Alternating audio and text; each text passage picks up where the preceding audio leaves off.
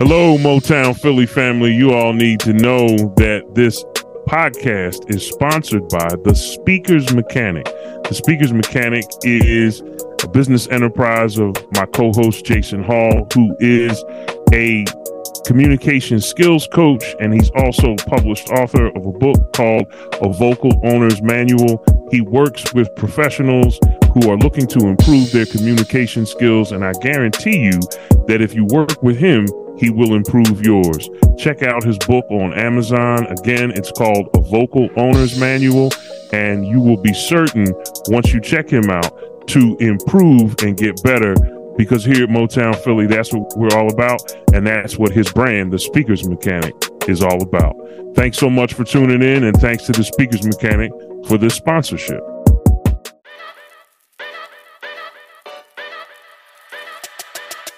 Hello and welcome to episode thirty-three of the Motown Philly podcast. I'm Tim Golden. I'm here with my co-host, Jason Hall. What up, though?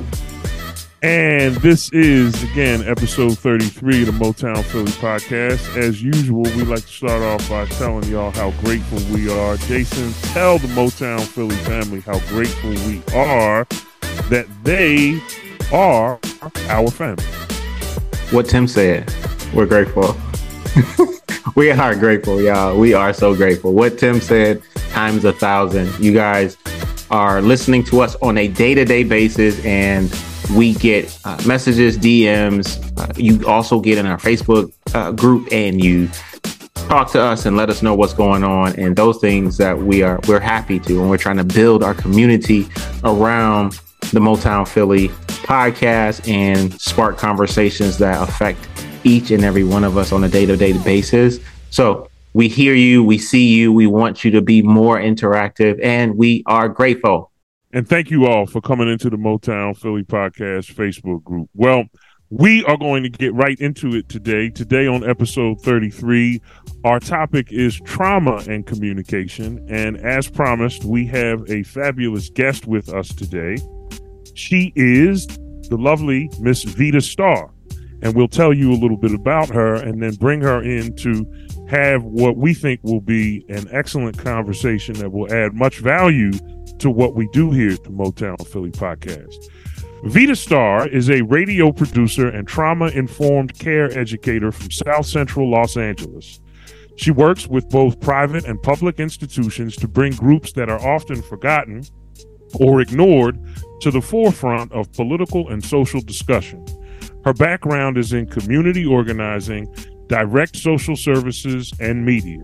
She has worked with toddlers, children, teens, and their families in various social service capacities, including case manager for pregnant and parenting teens, as well as program manager for Big Brothers Big Sisters, specifically working with foster children and children whose parents have been incarcerated. Vida also worked as lead facilitator for Los Angeles County's Department of Mental Health's Wraparound Program, helping youth and families as they navigate the foster system. As a trauma-informed care educator, she leads workshops on the link between health and childhood trauma. She has taught medical doctors, teachers, social workers, and therapists how to understand childhood trauma and how to make space for trauma-informed practice in their work. Remaining in her community of South Central Los Angeles, Vida attended the University of Southern California, that's U S C, y'all, and go Trojans, and earned her bachelor's degree in sociology. Her studies have influenced much of her work in both media and trauma-informed care by allowing her to broaden people's perspectives to understand the social and economic systems that impact our individual and personal experiences.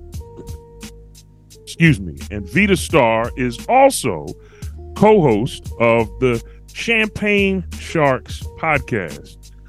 Ladies and gentlemen, family and friends of the Motown Philly podcast, please join with Jason and I in welcoming the lovely, powerful, dynamic Miss Vida Starr. Vida, welcome to the Motown Philly podcast. So good to have you as our guest this month. Thank you so much. I'm very happy to be have been invited. Thank you both. Well, as happy as you are to have been invited, take that number and multiply it by about forty million, because we are just that happy to have you. So, Vida, listen, let's get right to it. Uh, trauma-informed educator. Talk to us a little bit, Vida, about the nature of your work. And what we want to do throughout our conversation is apply the principles of your work to each part of our Motown Philly motto. So here we're all about communication, connection, and community. So start off telling us a little bit about what you do as a trauma educator and how that work translates into work that deals with issues of communication. How does trauma impact our communication?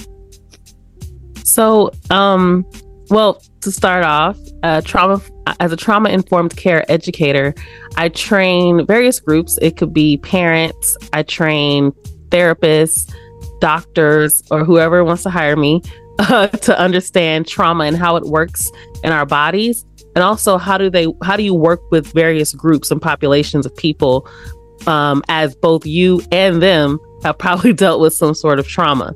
Mm-hmm. So in my in my classes, I often teach basically how trauma works, what it is, how our brains operate, and how our bodies are responding, so we can have some sort of understanding of what's actually happening for us.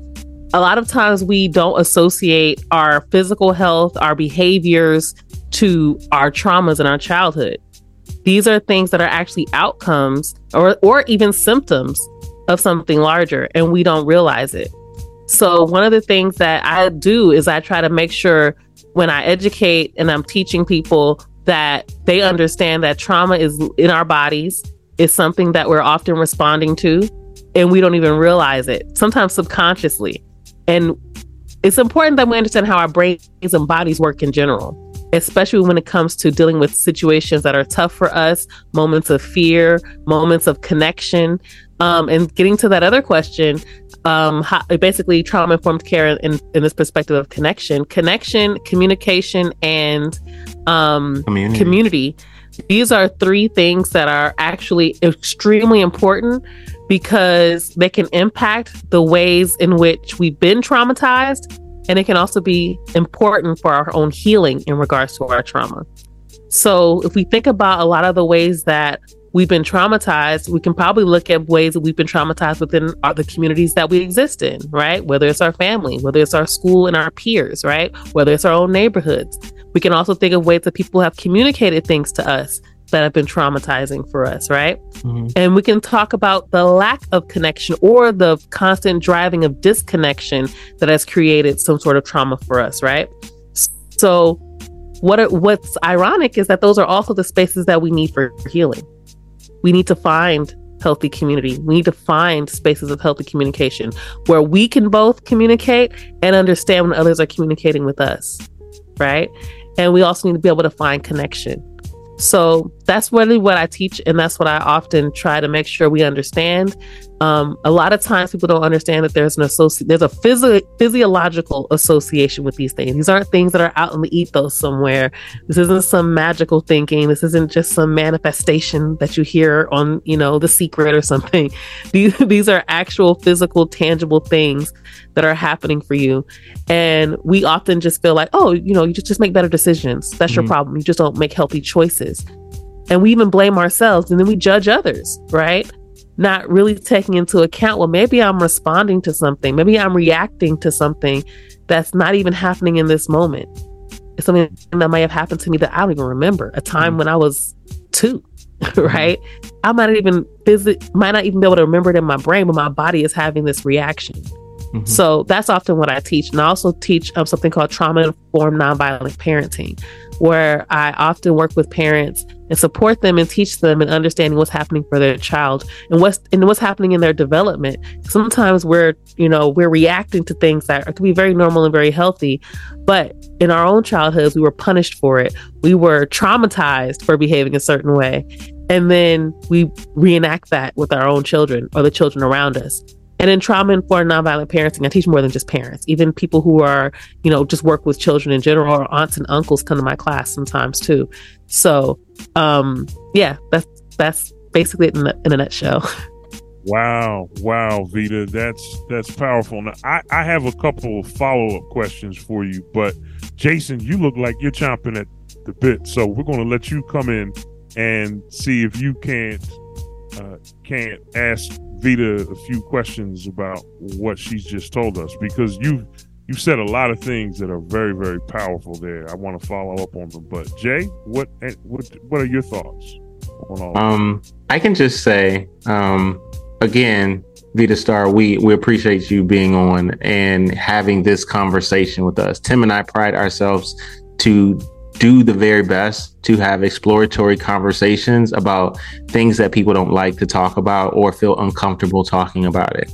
But I, I know that I can say that as I hear you talk about um, trauma-informed education and, and having the ability to help people and be a support to people to kind of walk through uh, those particular uh, incidents and, and circumstances, like it actually makes me warm inside, because the element of healing that's connected to what you do.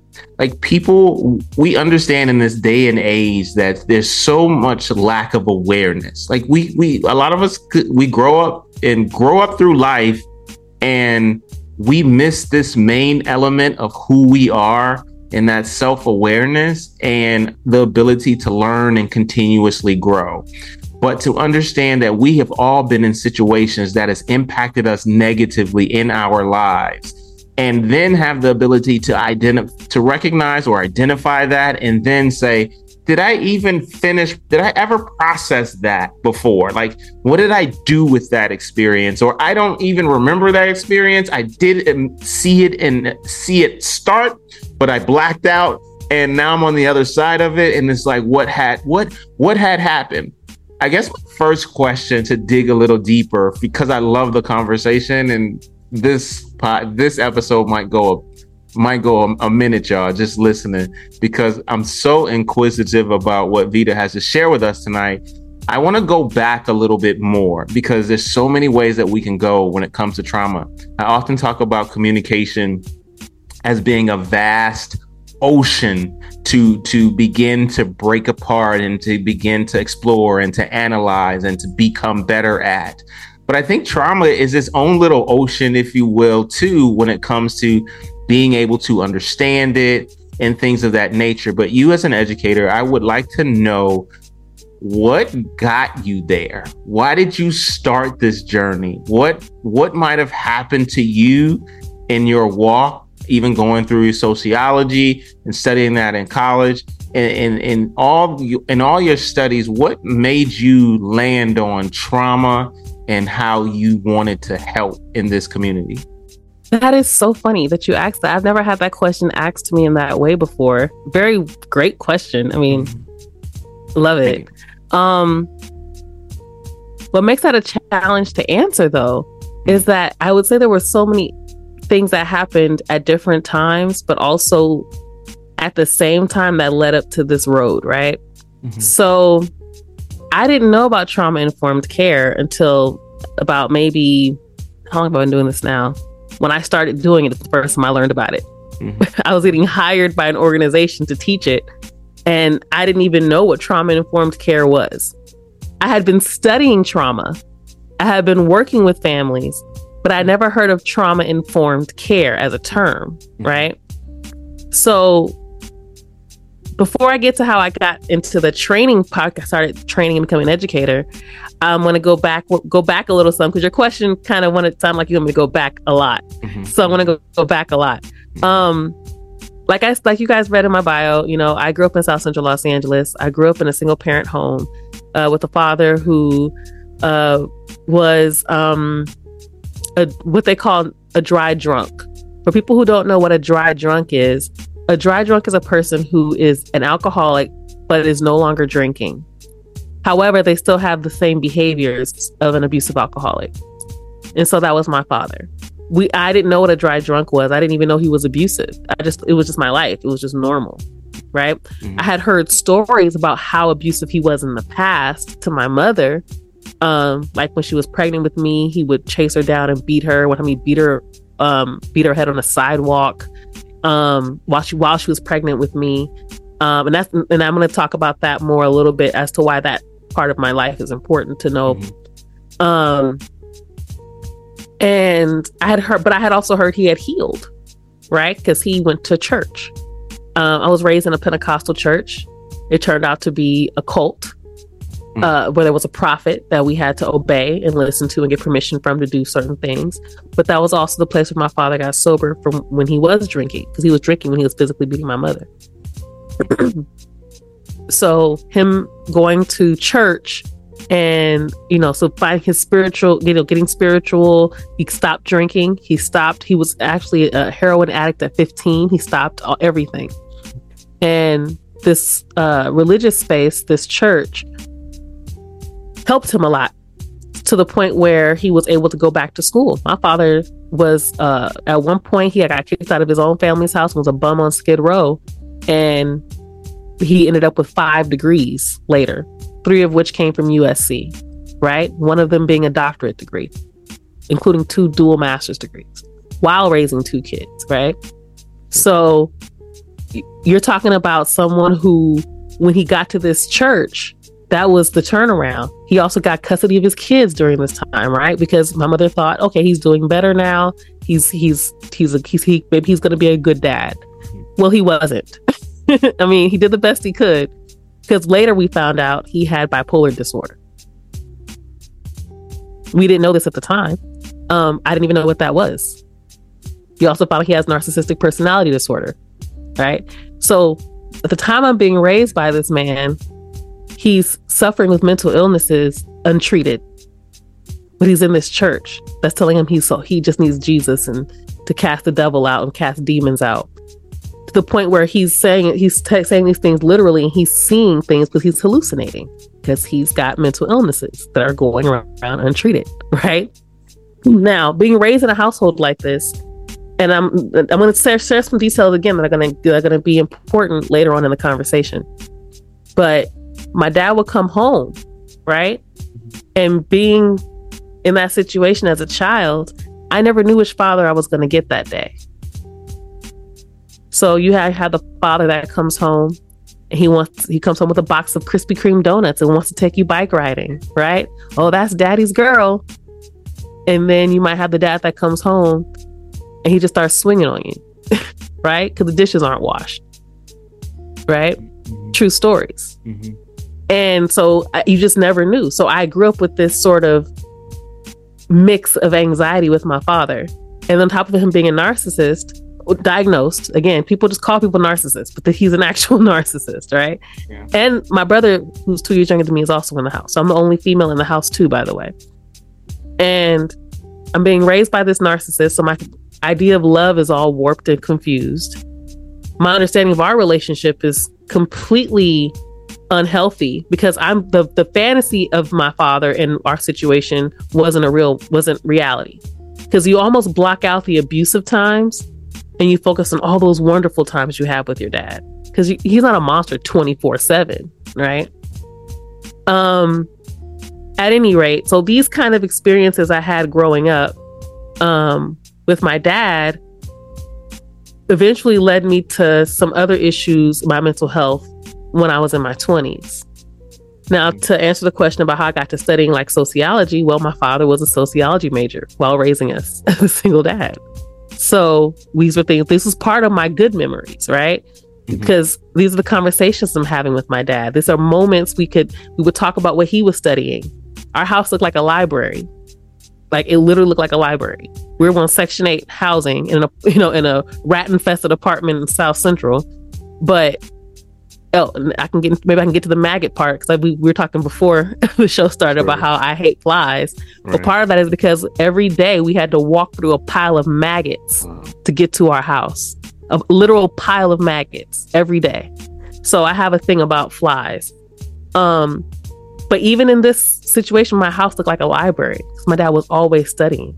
So we talked about things from a sociological perspective. It's pretty much how I think, right? Yeah. Um, when I got to college, I wanted to major in journalism. Um, however, they told me I had to wait another semester to reapply for the journalism school. And I was like, nah, I'm going to just take sociology. And I was killing it in the sociology classes anyways, because right. I understood it. Right. Um, it was only, in fact, it was the only area of school I was actually killing it in. I wasn't doing too great in other areas because I was working a lot. Mm-hmm. Um, but at any rate, that's what these things all kind of have. That's why I was saying these things were all happening at different times, but also at the same time leading up to this road. Mm-hmm. Um, wow. W- at, I'm sorry, were you going to say something? I was just like, wow, I, I, I see um, it all coming together. Yeah. So at a certain point in my life, um, my father had, uh, g- well, my father had gotten remarried, had another child. Mm-hmm. Um, I had already been moved out of the house. Well, my dad had literally kicked me out at eighteen. I had no choice. Mm-hmm. Um, our relationship wasn't the greatest, but we were trying, I thought we were trying to figure it out. But then he relapsed. He started drinking again after twenty-four years of sobriety. Mm. And he lost his wife. He became physically abusive to her. Mm-hmm. Um, she left him the first time he had a moment. He started physically attacking her. She literally left that day, took her keys and picked up her son, my baby brother, and she she left. Never she lost she lost everything, by the way. She didn't go back and get her shit. She I'm sorry, I didn't mean to cuss. No, she didn't did. go back and get her stuff. She left, right? Um I didn't even see her again for years, many years. Um and mind you, this was someone that I loved. I loved mm-hmm. her. I knew her for a long time. So he he also began to have these episodes where he would call me and harass me. Call me twenty-one times in a row, calling me names, uh, saying he was going to kill me, um, threatening my brother, um, calling me, you know, just you, you fat, ugly bitch. I regret the day I came in your mother and I had you. Mm. I, I don't know if you have to bleep all this stuff out, but no, you're good. I'm trying. Come with it. This is the real, like, yeah. Um, these are the kind of messages he's leaving on my voicemail. Right. So I have, I don't maybe like at this point, I'm probably in my mid twenties, mid to late twenties. And I have a whole meltdown, a whole meltdown. Mm-hmm. And I, I don't see, I don't realize this is what's happening to me. I end up in an abusive relationship with a partner who's very much like my father, because I also don't recognize narcissism, because it was just love. And it wasn't until later that I realized that I was in a, a narcissistic abusive relationship, um, because that's what I was used to. And for people who don't understand what that means, maybe I should explain that. No, go um, there, because it's so, I know, I think I believe, go there and speak about that. So the type of things my father would do, for example, um, and this, again, this plays out later in my life. He, if I did it, if I accomplished something, if I got an award or, and I did a lot of things growing up. And even till this day, I struggle with seeing them as accomplishments because my father always took them as his own. Mm-hmm. Everything you do, as for when you have a narcissistic parent, they see basically you as them. They, they see themselves as you. You know what I mean? So everything I achieved, he would say, I did that. I put that in you. I taught you that. Everything was about him. And you spend so much time in your as a child trying to please this egomaniac, essentially, right? Um, and I think you know, there's usually a golden child and the child that's despised. And the funny thing is, I I didn't re- I didn't see myself as the golden child. But if we look at the dynamics of our relationship with, between me and my brother, I was probably more so closest to the golden child, even though I wasn't really the greatest kid. But the thing that makes it so tough when you're the golden child is the manipulation that comes with that, right? Mm-hmm. Because whenever you're not whoever they think you should be, the abuse comes, right? Mm-hmm. Um, so you constantly try to live up to impressing and trying to earn this love from a parent who can't love you back. And you're constantly trying. Um, and it's very, um, it's a very disturbing relationship. So imagine this playing out in my dating life, right? And you find, and, and and the thing about when you're in the, in my dating life, I would find myself in relationships with people where I was constantly trying to get their approval, trying to feel like I had to earn my love, or, or earn their love, right? Mm-hmm. I had to be worthy, mm-hmm. right? Um, I their strength, I, I didn't feel strong enough in myself. And so I would try to, you know, use their confidence. Well, they're confident. I don't have to be confident. The thing about, I didn't realize this till later, like I would be self-deprecating on my dates, right? To a healthy person, a guy is like, no, nah, I'm not messing with this chick. This chick is nuts, right? An unhealthy person, such as a narcissist, is that's like blood in the water. Ooh, you know, right. He's a shark looking for a victim, right? For those who um, don't know, would tell them what, what what's the self self-deprecating, like, self-talk that you had, that you said out loud. Good point. And I still struggle with this. I don't say this out loud on dates anymore. I, I, I try to be overly confident in my dates now. um, but, but you know, things like, you know, um, they'll give you a compliment and they'll, they'll say, wow, you are so beautiful. No, I'm not. I'm not. I got this wrong with me. I got that wrong with me. You know, stuff like that. Oh, wow, you've done this. That's amazing that you've done this. No, that's, that's not really anything. I mean, I could have done more. Just constantly putting yourself down. Mm-hmm. There's always something wrong with you, right? Mm-hmm. Oh, I'm so this, I'm so that. You know, you can't take a compliment. It's not just being shy about it. Like you're over, I would overtly reject it, right? Um, that's what I mean when I say just it became like blood. In, it was like blood in the water mm-hmm. to sharks, and so um, I feel like I'm taking so long to answer your question. No, I mean you're you're developing what we're about to lead into, and this okay. is what this is. This is ideal for those who are continuing to listen to understand what they might have been through, and they get the chance to become more aware of how we can figure out like certain things that we just never really knew and understood. Yeah, okay. And Vida, one of the things just to interject here that's so powerful about we, you right now, what you're doing is the level of vulnerability that you're yes. is very empowering to our audience, because I'm sure there are listeners out there who are hearing what you're saying and they're being empowered the more they hear you speak. So please continue. I, I as I listen to you, I, I feel empowered because I've been through my share of trauma and have had to overcome that, and uh, have had to overcome my own battle with self-deprecation, right? Mm-hmm. My yeah. Uh, my own sense of worthiness and feeling when someone pays you a compliment. Uh, Jason used to tell me, you know, Tim, you have to believe, you have to start believing what people say about you. Yeah. You know, you at have, least, you have at least from the people who actually care about you. Right. You know what I mean? Right. Um, not trolls on the internet, but people troll me all day. But, but you know. So, so, so please go go right ahead, because your background you're giving, I think, yeah. is going to be very helpful okay.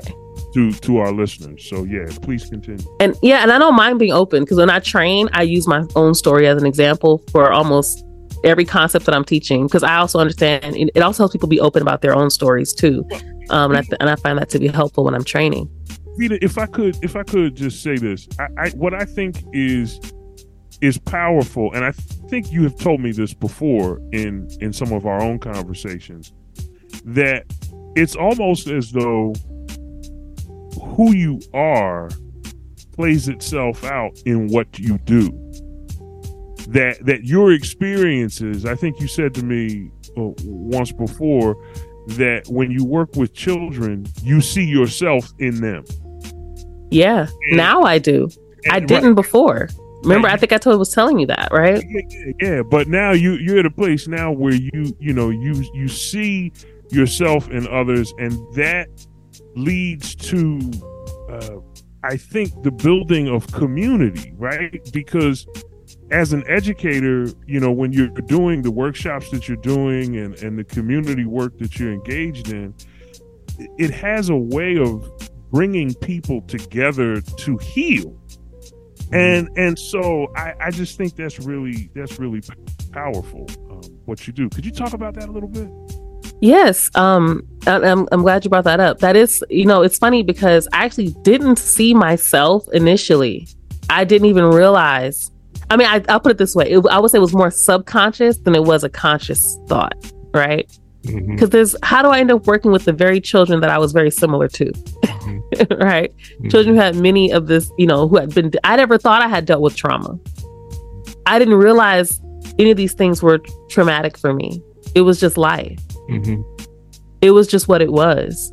It's not, I didn't know they were abnormal. I mean, Black parents brag about beating their kids all the time. I didn't nope. know most weren't actually beating them upside the head like my father was, wasn't punching you in the face, right? When did you realize that was trauma? When you started helping the individuals? Because no. you've gone through, you went through like class and, and, and studies and grad school and all that good stuff.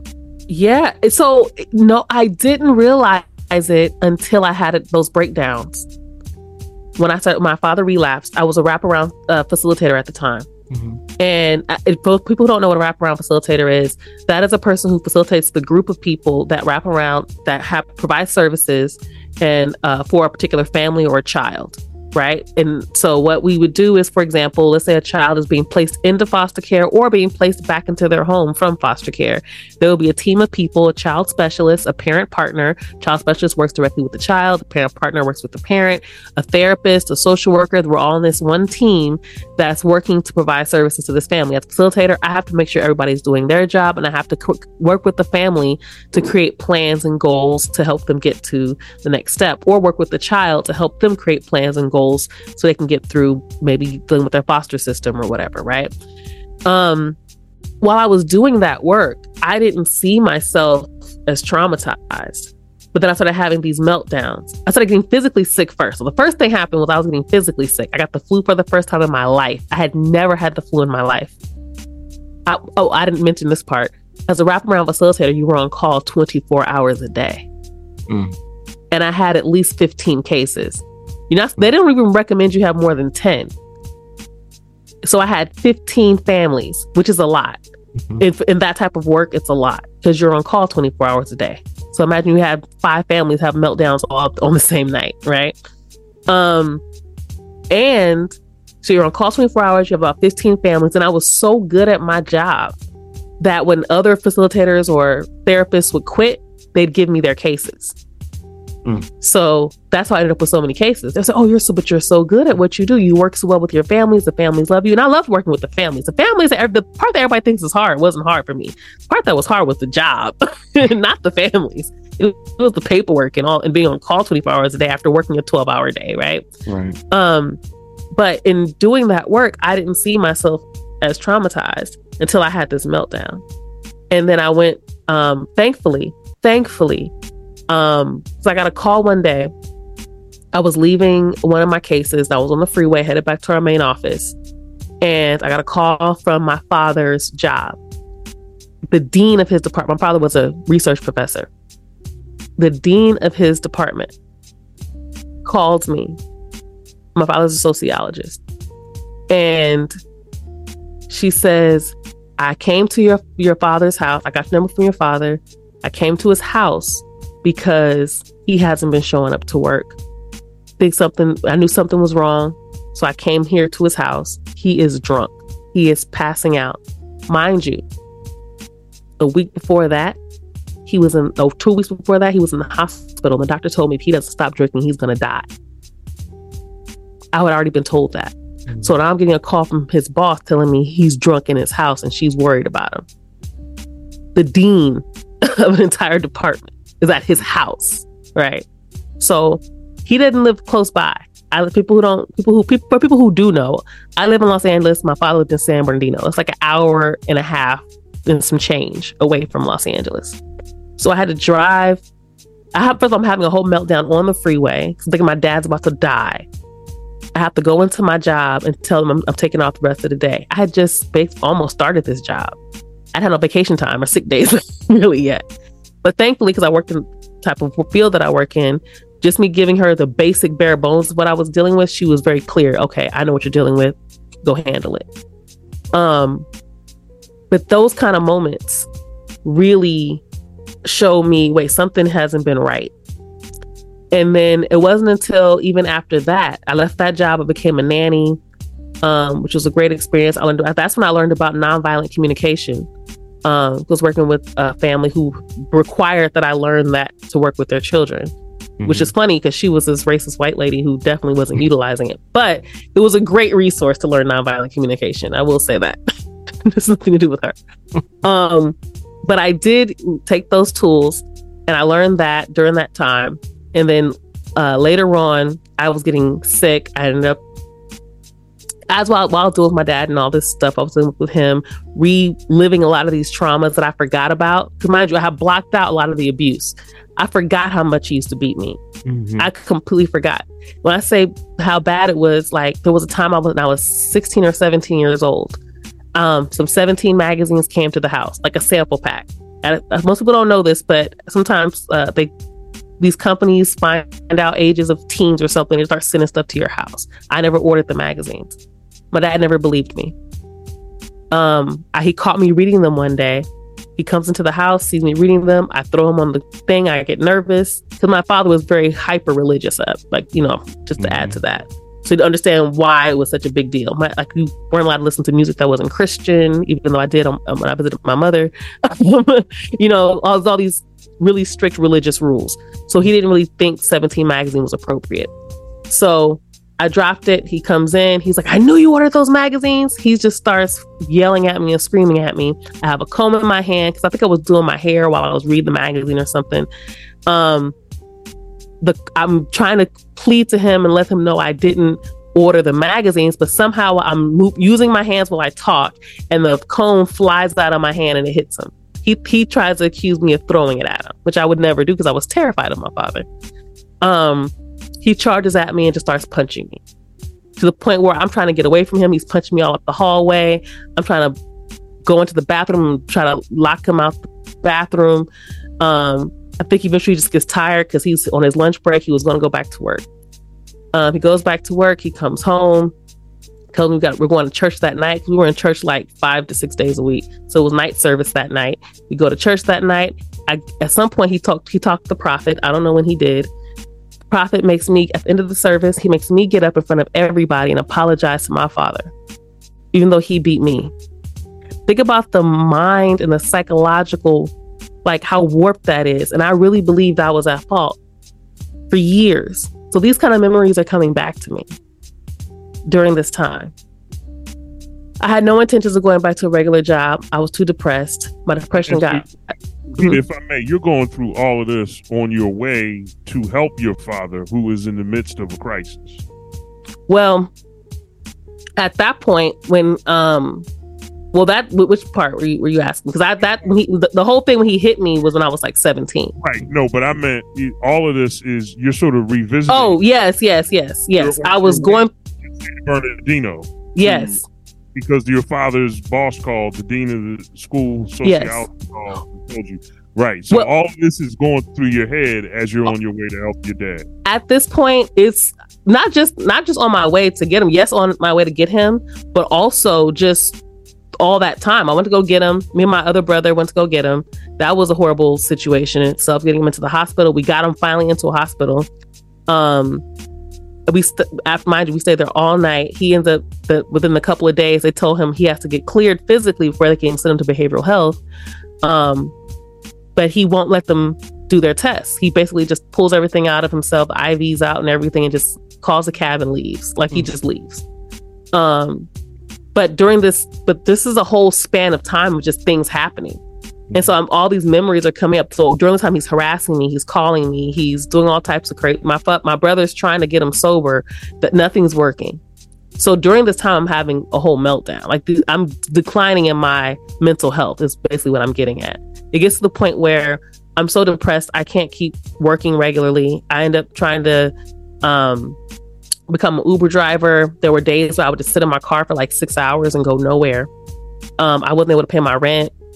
Um, thankfully, I was the time I was staying with a friend, and she was she under, you know she was being very understanding. She didn't really know what was going on, but she knew I wasn't working regular, and I had a lot of things happening. Um, I ended up uh, going to the doctor for a sciatica. The doctor tells me, uh, "I think you're depressed." Oh, and at this point, I had gained over a hundred pounds. I was well over three hundred pounds. I was like three hundred and twenty pounds at this point. So my depression had already had also taken up my health. It was it was a lot of things happening, and so, so he's. Mm-hmm. Can I just can I just interject here? You know what's interesting about that is, in your initial remarks when you first started, you said something that was very powerful. chronologically, we move on from our trauma, but we take our trauma with us such that it assumes physical manifestations, things like inflammation, yes, things like autoimmune problems that compromise yes. your ability to fight disease. You said you had never had the flu before, mm-hmm. and weight gain. Yes, obesity, yes. Result, yeah, obesity, which is result of not just pe- people think, and this is what I think is, is so terrible about the culture around obesity, right? For a lot of people, the solution to obesity is simple. You just have to go to the gym and you have to eat better. But it doesn't really work that way, does it? Not at all. Because it do- Not at all. Yeah, because you can you can be carrying around. I mean, there's a wonderful book. I'm sure you know it. It's called The Body Keeps Score. I knew mm-hmm. that was going to come up. I love that book. yeah, it's yeah. a powerful book, right? And and that seems to me to be the principle that you're talking about here. We have oversimplified trauma, and, and we don't even take account of it. We don't even pay attention to it. And and a lot of people who have high cortisol levels in their blood, right, from stress, mm-hmm. it tends to, when your body goes into that kind of physiological response, it tends to hold on to weight because it thinks it's in danger. And yes. Well, have to, it might starve. Yes. So we got to keep this around, right? Yes. And, and, I, I want to talk about, yeah, yeah I want to get into that because you're saying something that's really important. And I really want to make sure people understand what you're talking about. Um, when we talk about trauma and its impact on the body, that's exactly one of the studies that has come out. So it's called the Adverse Childhood Experiences study. That's, I believe, what you're referencing. Mm-hmm. And so in the Adverse Childhood Experiences study, this is a study where um, Doctor Vincent Felitti and the C D C, Doctor the they're from one was from Kaiser, and then also uh, Bob Anda, Robert Anda from the C D C. They did the study where they found that there were direct um, there's a direct correlation between your physical health as an adult and your childhood trauma and the adverse experiences you had as a child. And the way they discovered this was actually through an obesity program at Kaiser that still exists, by the way. And this obese this uh, bariatric program at Kaiser. What was happening is these women were losing weight on the program. However, um, they were losing the weight and then they weren't coming back to the program. So they were trying to figure out what was going on where these people weren't coming back to the program. So one of the doctors did a research, was said, I'm gonna do a questionnaire. He went around to ask these women, hey, you know, uh, let's do some survey questions. We want to kind of get some ideas and see what's, you know, why you aren't coming back. During the survey, one of the he asked he's asking questions like, you know, how much did you weigh when you graduated from high school? How much did you weigh when you got married? How much did you weigh the first time you had sex? Which was actually an accident. He didn't even mean to ask that. He meant to ask something else. Mm. Well, when he asked the question, one of the responses was sixty pounds. She was sixty pounds when she had sex. She was a child. Wow.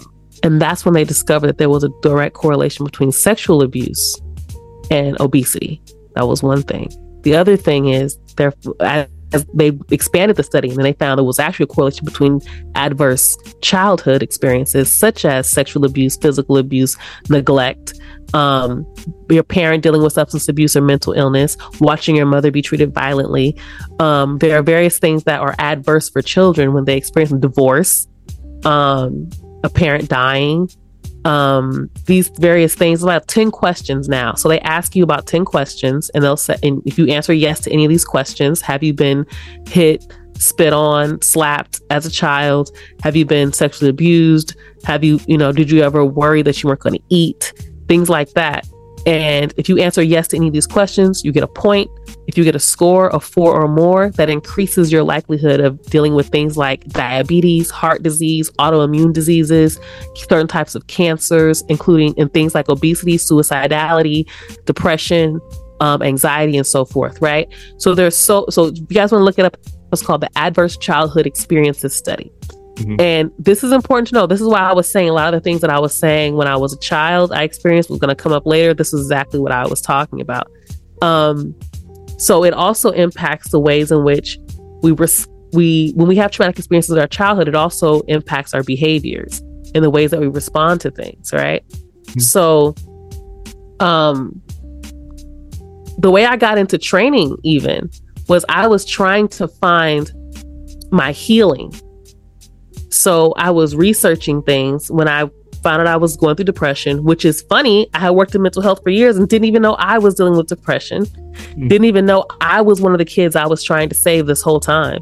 Mm. Right. Mm-hmm. And it wasn't until I went to see the health psychologist, because I was dealing with also my obesity. So they use it to, so I could see the health psychologist. A health psychologist is the person, the doctor that you go see to determine whether or not you qualify for bariatric surgery. And I wasn't necessarily there for that. My doctor wasn't sending me there for that. He just wanted me to talk to the health psychologist. The health psychologist tells me, though, he says, yeah, that I'm, you know, usually I would recommend people for bariatric surgery. If I had to recommend you, I would definitely tell, say no. I don't think your problem is necessarily your weight. I think your problem is that you have a, you've been through a lot in your life. He didn't say the word trauma. He's, because mm-hmm. I think a lot of people work in, a lot of people who are properly trained, they don't always use the word trauma when they're dealing with patients because they know that's the trigger word for a lot of people of color. Um, but he was very clear. He said, you've been through a lot and you don't even realize you've been through a lot. You, you've normalized a lot of things. Two, the way you see yourself is very harmful. The way you see yourself. It's not you. It's not your physical. And mind you, I'm sitting there over three hundred pounds. And he's telling me, I don't think your problem is your weight.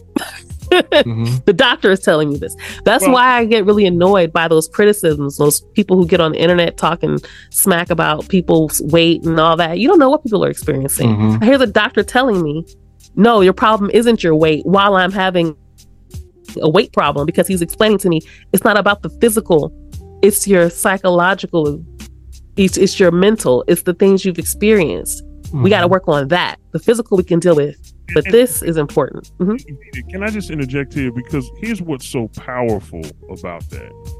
On one hand, your father is no longer physically drinking, but he's a dry drunk because he hasn't treated his inward parts.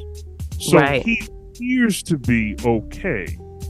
And on the other hand, the problem that you had with your weight was in reality just a symptom yes. of an inward problem that you had not addressed ad- adequately, right? Exactly. So it's it's amazing how it The, the the the problem sort of is transmitted to you in an interesting kind of way, because you're dealing with something that appears to be a problem but isn't, and your father appeared to be healthy but he wasn't.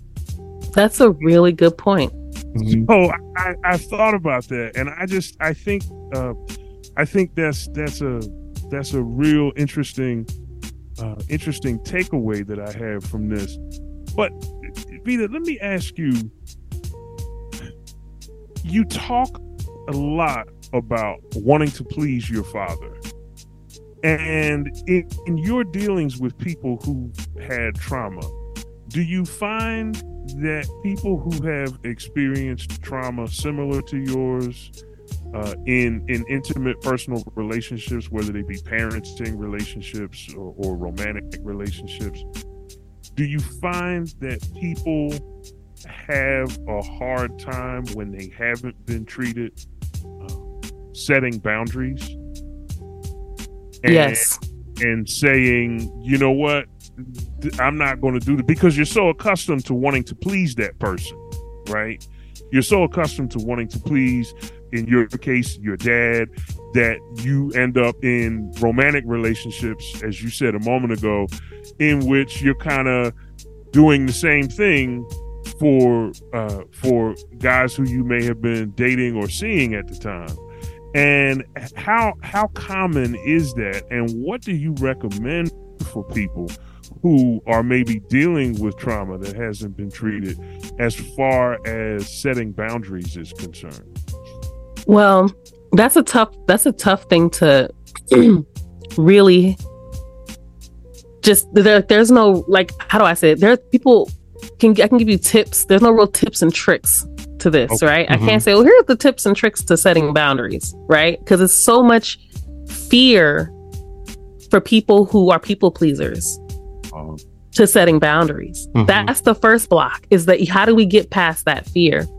I know, definitely. So I want to say this too. It's it, that the term most most people know is people pleasers. When we most of us know people, a people, a person pleaser, right? A person mm-hmm. who seems like they're just doing way too much. Mm-hmm. Um, a lot of times we don't realize it as uh, as a person who's, you know, I would say a former people pleaser, and it's and it wasn't for everyone. It was wh- whoever's relationship I valued or I feared losing, I would go above and beyond. Right? They could ask me to go to the moon, you know, and back, and I would do it. Right?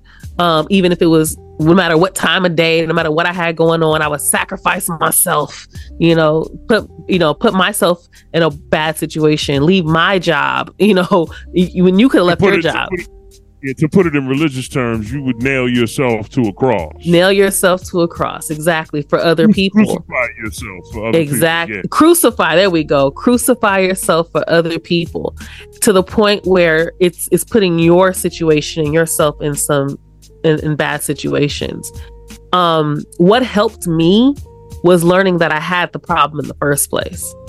So there were two books that I read um, that helped that have helped me, and I still go back and read sometimes. I, I still just need it.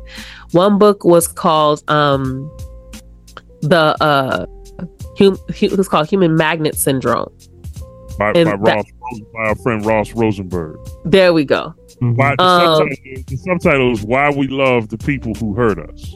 Exactly.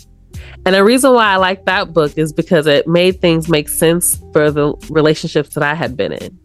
Mm. Um, I had a codependent narcissistic relationship.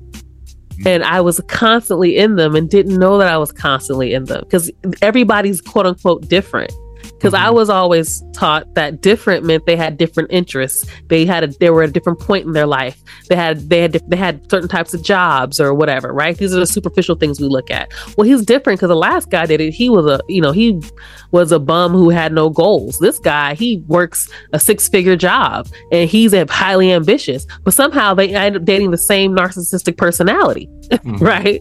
Whether it was the guy who had no goals and no ambition, who you know worked a job he hated every day on purpose, or the guy who worked a job who he loved and he was still a narcissist who made mm-hmm. a lot of money. It was the same problem, right? It didn't matter the status. It didn't matter what his interests were. It didn't matter if he liked classical music or hip hop. It didn't matter.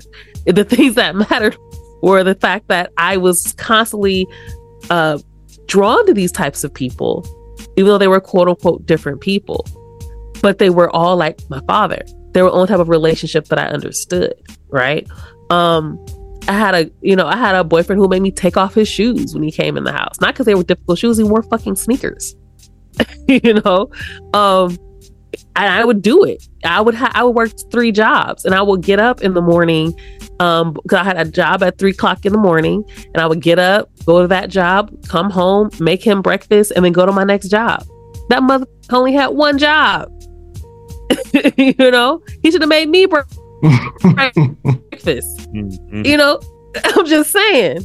Right. We weren't married. We weren't even in, in that type of. We weren't even in a situation where that, to me, would have been a healthy situation. Where I'm working three jobs and you work. In fact, I think at one point he wasn't even working. He got laid off, and I was still doing that. Wow. Wow. Right. So this is this is just you're sort of you're sort of overcaring, uh, overburdening yourself. Because there's and there's no consideration from the other person. Right. It's not like I'm just doing this and then he's also doing other things. He's doing nothing in return. Right. This is completely n- not non-reciprocal. Right. Exactly. This, this is all one-way driven, and and it seems that no. And the hard part about that is, and I'm I'm going to go out on a limb and guess that. Uh, You would you would hope that the more you did, the more he would come around. But in fact, it was probably the opposite. The more you did, the less he came around.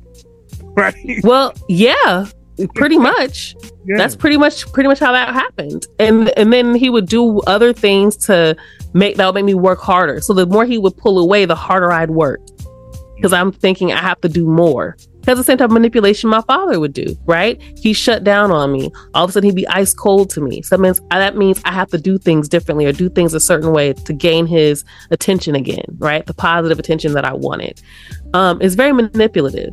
Um, and it's, it's, it's, it's interesting because it was like a, just a, an, an almost a, just an automatic response, right? Very similar to how I was saying, you know, when I was a child, I had this thing where my I didn't know what father what I was gonna get when he when I when he came home. So think so. It's also similar. What what happened to me is I would have to watch my father and look at his eyes, his body, his muscle movements, everything before I would make a move, so I could know which father it was. I had to read everything, right? But also I had the physical responses to the just hearing the door. Till this day, when I had a roommate, just hearing her come and open open the front door and close the door because she's home would tense me up. Mm. She's not gonna so come you- in the house and beat me, but somehow my brain and my body just tensed up every time she came home. Let's yeah, was- let's oh, let's let's. Let me see if I can tie some things together to bring us to this this one interesting point about just the whole evolution of of of where you've come from and where you are. Um, and we talked about this. Maybe we talked about it on on air uh, or off air as opposed to on air. But the idea of awareness, I see that you're approaching that point of saying these things. These things were happening to me and I didn't know what to name them. I didn't know what to call them. I didn't know how to identify them. I began to start identifying those things inside of me and around me. And as I begin to identify them, this is leading me to my place of where training started to ha- happen, more cognitive and emotional awareness. Um, maybe talk about talk to talk about the transition. But I, I love I love where we are because I, I see the end of it. And it's just like what you have begun, what you have learned over time and still are learning.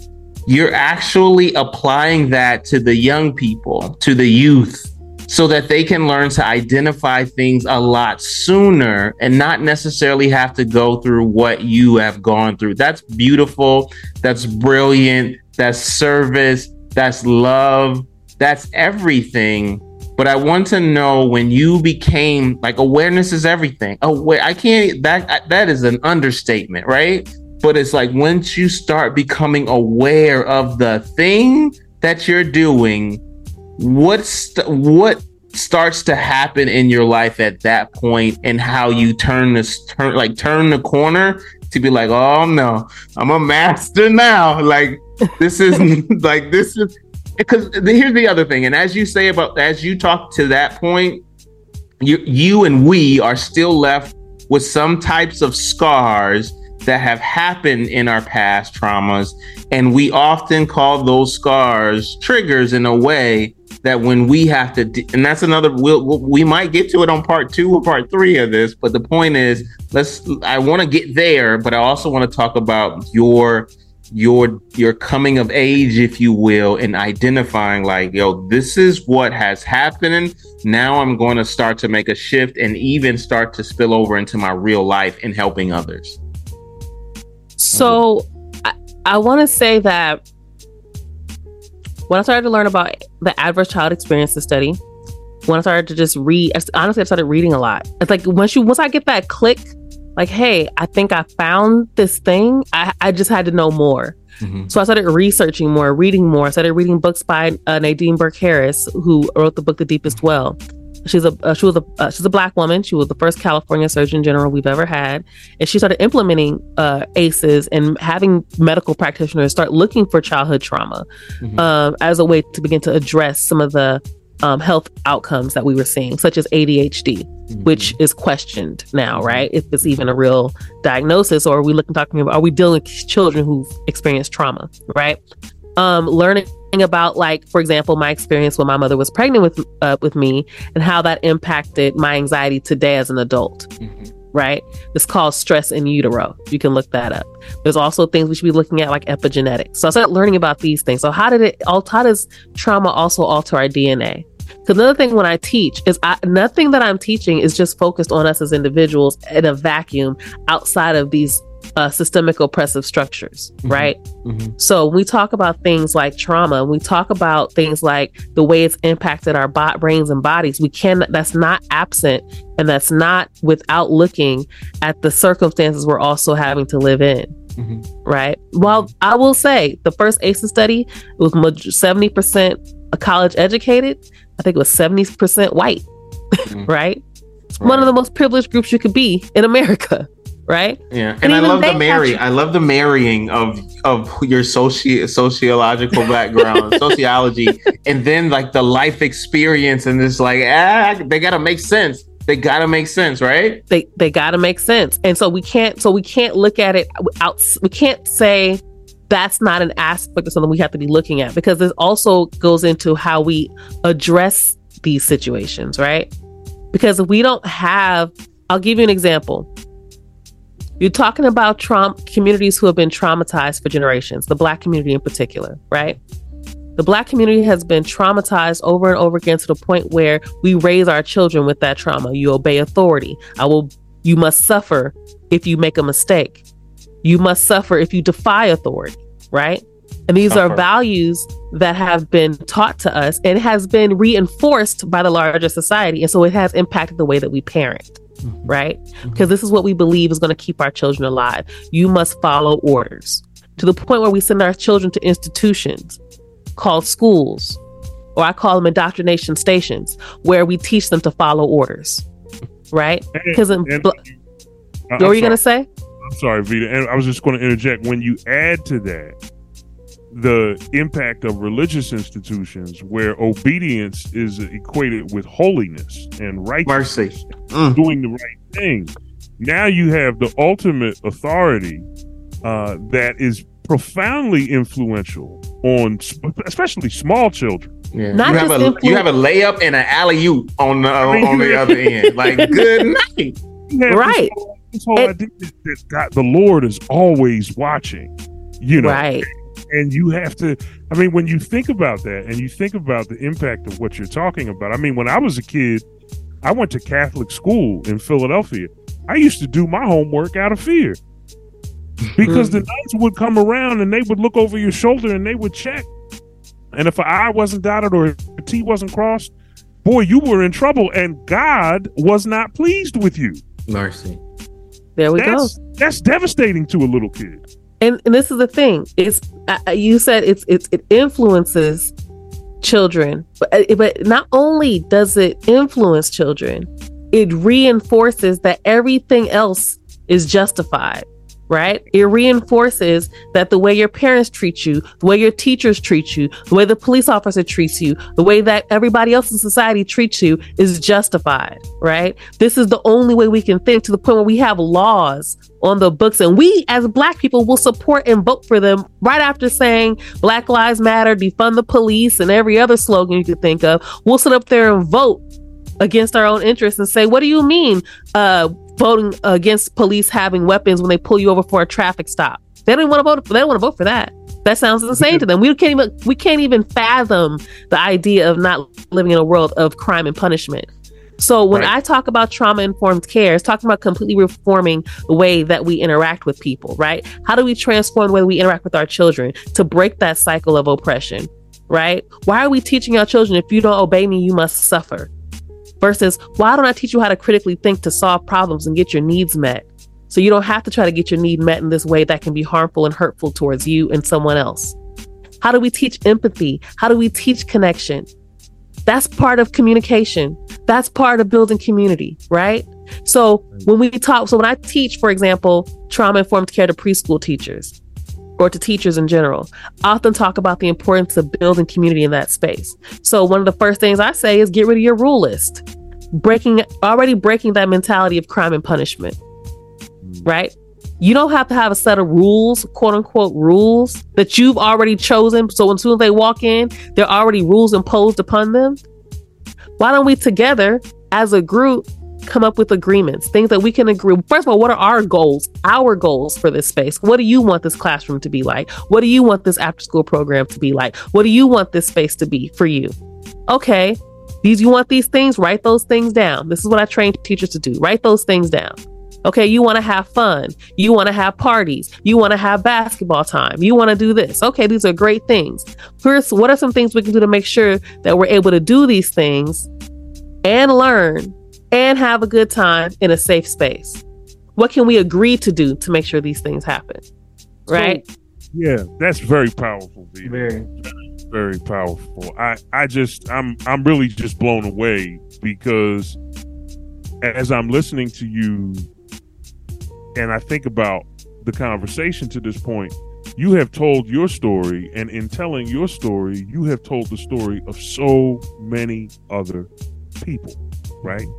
And the way that you bring so much of yourself to the work that you do is, is I think, a powerful testament to the passion that you bring to your work. And it brings me to this question. It, when you're doing your work as a trauma-informed uh, educator, what are what are the best possible outcomes of the training and the education work that you do?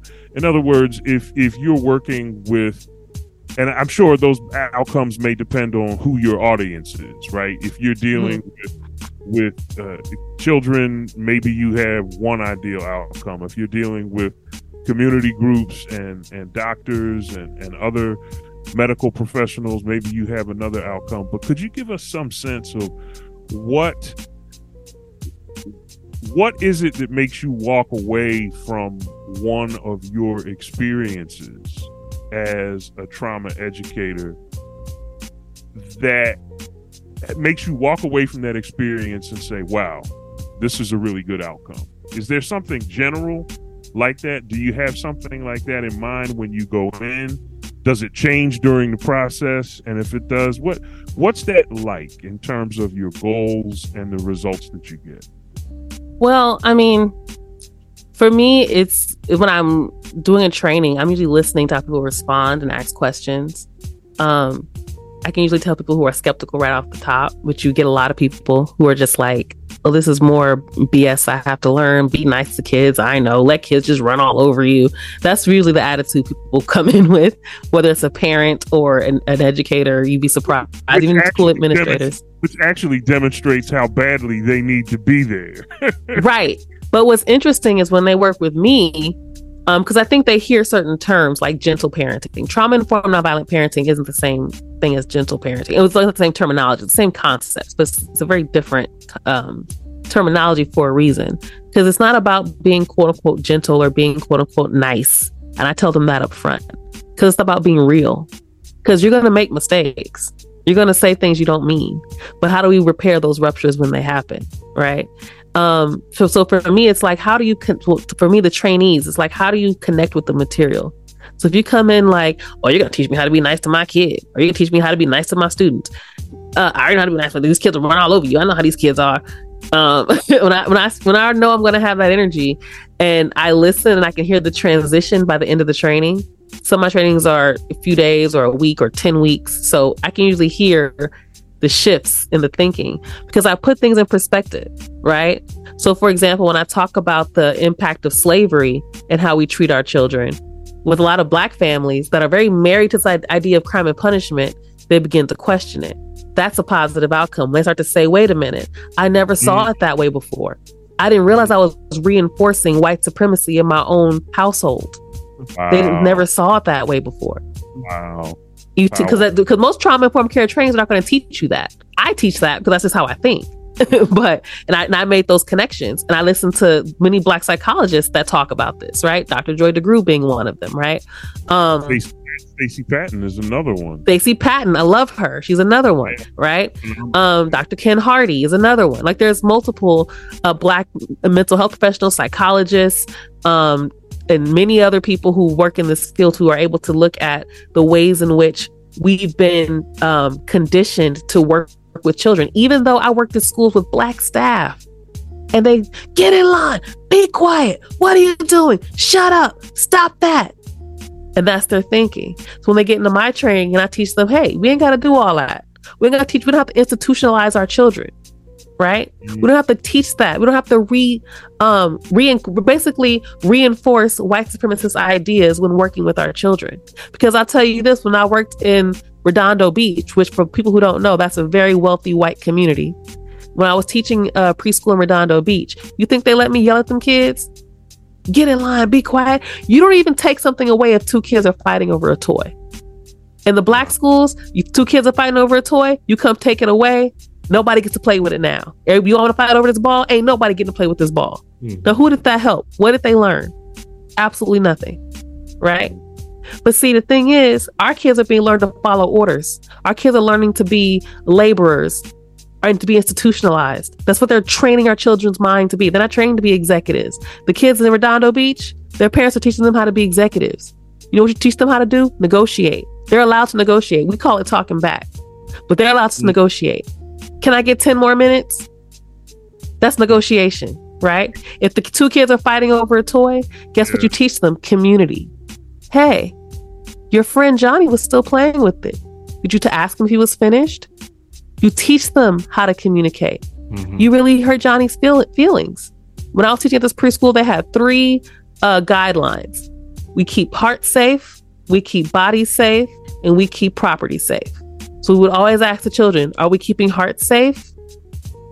And that meant, are you treating people a certain way, or are you being treated a certain way? Right? So these are things they're teaching at a very young age. When I went back to work with in the schools in the black community, I started implementing that. I started teaching those educators that. Because the other thing is sometimes people take things away. They tell you don't do this and don't do that, but they don't give them things to do. How can we create a space for our classroom then if I'm using my old tools from my old toolbox that they gave me, that I'm using, that I was raised with? Because I was taught with black kids, you got to use more authority. They don't understand that nice stuff. That's what people would tell me. But when I gave them new tools, I said, hey, wait a minute. Now you can take this hammer and hack off the back of your T V to fix the to fix whatever's going on with your T V. Or you can use a screwdriver and properly take it off, fix the problem, and put and replace the back, right? If they were like, yeah, I guess that makes sense. Exactly. Because you can just take a hammer and hack up the children talking about you want to fix this problem because they're behaving a certain way. You fix the behavior, but now you've damaged this child's self-esteem. Or you've hurt their behavior for the next teacher that got to have them. Because now they're traumatized by you, mm-hmm. right? Wow. So I would when I when you see those those minds change, when you see people start to start to click for them, it makes all the difference in the world. Because I've witnessed it. I've witnessed what happens when you teach teachers or anybody new ways of doing things. Hey, agreements. And on top of that, when I teach agreements, we stay away from words like no and don't. What do you want children to do versus what you don't want them to do? Do you have a space that they can go to in your classroom when they are feeling stressed out? It might be minor to you, but when Susie didn't let her borrow her eraser, Sally took it personal, and she was very hurt by that. Because to you, it's not a big deal. You, you're past second grade. But when you're a second grader, that maybe Sally was her best friend, right? Or Susie was her best friend. But you don't, is there a space that they can go to relieve, relieve their stress? Do you have a peace corner? Do you have a place where they can blow bubbles or jump rope and exert some of their energy? Do you have activities in your classroom that give them space to move around? Do you teach them how to talk to each other and build community? So that way, if they do hurt someone's feelings, they actually care about that. Because if you also treat children in your classroom a certain way, guess what? The other kids will treat that child a certain way. Notice that with the teacher that the, the class, sorry, the person in the class, the teacher doesn't like, other students start to pick on them too. So you have to also be aware of your own biases and your own traumas, because tr- children can trigger you and your own traumas, right? There's a child who behaves like you did, and now you're triggered because you used to get beat for that behavior. And now here's this child doing this and you can't beat them. And now you just berate them in the classroom because you have your own traumas that you haven't dealt with. So when they're in my training and they learn that type of stuff, they can't stay in that old space thinking I'm going to just teach them how to be nice, because I don't talk about being nice, because I think nice is fake. That's that white supremacy shit. Excuse mm-hmm. me. I keep forgetting I should. I don't know if I can cuss on here, but you can you cuss. Know. I say you can cuss. Okay. Tim, Tim thinks you can probably. I don't know what he thinks. Don't be putting words in my cuss, mouth. girl. Girl, just cuss it out. Just cuss. Bleep it out. I'm sorry. Tell Jason. I'm the, I'm the editor. Tell Jason oh, you're the editor. Okay. Tell Jason he's supposed to play nice with Tim, and Tim didn't like that. Really hurt Tim's feelings. Did you consider Tim's feelings when you when you nah, threw him I under didn't. the bus? I, I did, I but I, I what? still say cuss. I I'm, I don't want to use negative words. So yes, you can cuss. You can do that. You can do that. I, I just want to say, I just want to say, cussing, non-cussing, whatever, all that aside, we'll take you. I. I, Vida Starr, you know you are a permanent. You're only a visitor here once, and you're not really a visitor here today because you had us on your podcast to talk about our our podcast. So we're grateful for that. But I just want to say to our listeners, what you're getting now from Vida Starr is exactly what we give here at the Motown Philly podcast. We are determined to give content that speaks to communication, connection, community. And Jason, I don't know about you, but Vida is delivering big time. She has. Listen, we listen. We probably we wrapping up. We as Tim's giving a wrapping up talk. We need to have you back. No, Is no, it... no, no, no. I wasn't. I wasn't. Oh, okay. Saying that I, I, I, I thought was, we was. Working. I, was... I felt the wrap up spirit. In, um, in, I in thought he Tim. was wrapping up too. I was like, okay, I guess that's it. Yeah.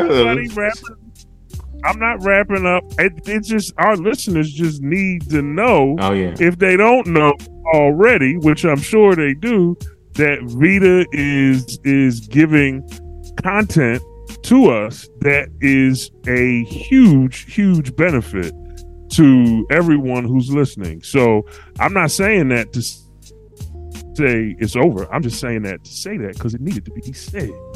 Jason Hall. play, play well, nice, thank Tim. you.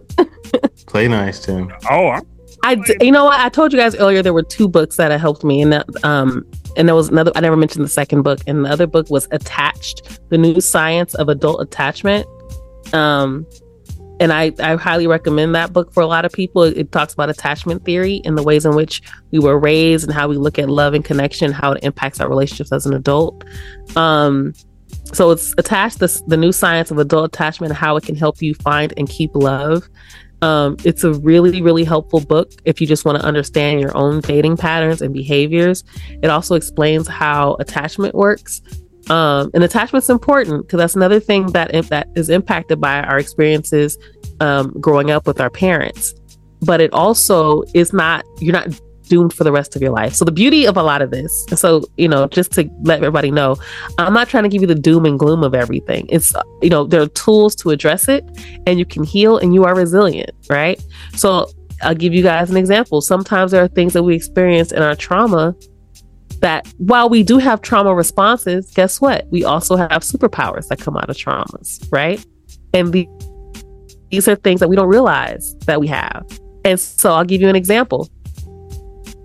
So when we t- I talked about earlier about me having to read my father's body language and his eyes and his tone of voice, everything before I could even move, right? Mm-hmm. As traumatizing as that childhood was and my experience with my father was, I developed all these skill sets that have benefited me in my work with communities and families.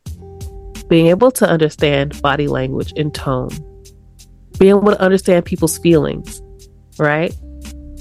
Instead of me becoming a people pleaser, I became a people helper, right? Because I could, instead of me taking it personally, because before I would just take it personal. Oh, they blinked a certain way. Um, something must be wrong with me.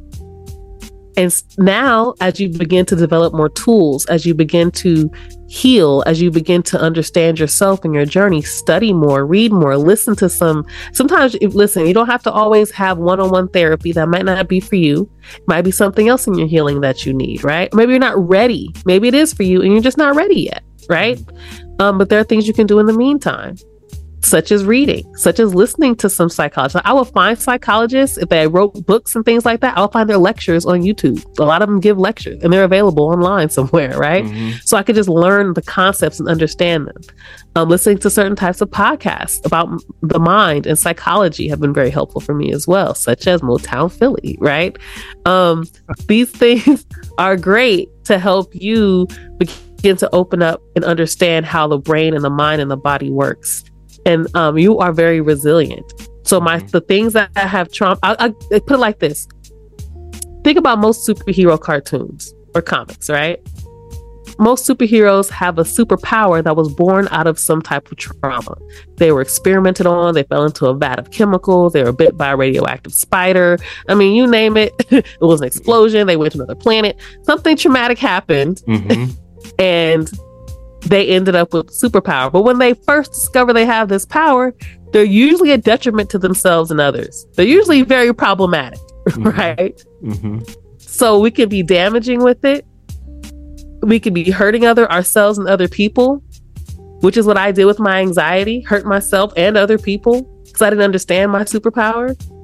Wow. And so to those of you out there listening, what's so powerful about what Vida is saying is that it dovetails so perfectly on our episode last week that we did on art and communication and the way that artists who create stories in comic strips with superheroes are actually grappling with reality, and they're trying mm. to create alternate realities in these fictive worlds that help us see things like trauma otherwise, right? So we can look at trauma from a negative standpoint and talk about all the, the downside of it. But what's so powerful about what you're doing now, Vida, is that you've now turned this discussion into a conversation about uh, the creative, the work of creative fiction, right? And how through the lives of fictional characters, Superman, the Incredible Hulk,